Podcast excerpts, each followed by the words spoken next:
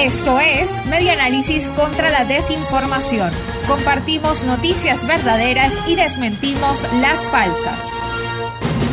La Comisión Interamericana de Derechos Humanos exigió a Maduro informes sobre estado de salud del diputado Renzo Prieto.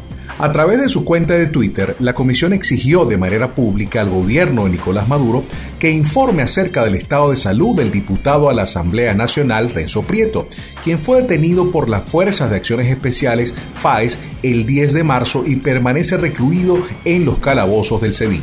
Según reseña el Impulso, a través del Mecanismo Especial de Seguimiento para Venezuela, la Corte Interamericana de Derechos Humanos alertó que Prieto se encontraría en delicado estado de salud, aislado e incomunicado.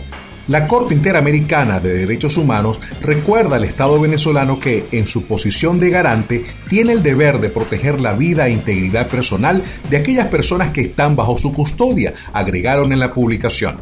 La comisión también recordó que las personas privadas de libertad tienen derecho a comunicarse con su familia y a mantener contacto personal y directo mediante visitas periódicas con familiares y representantes legales. Esto fue Media Análisis contra la Desinformación.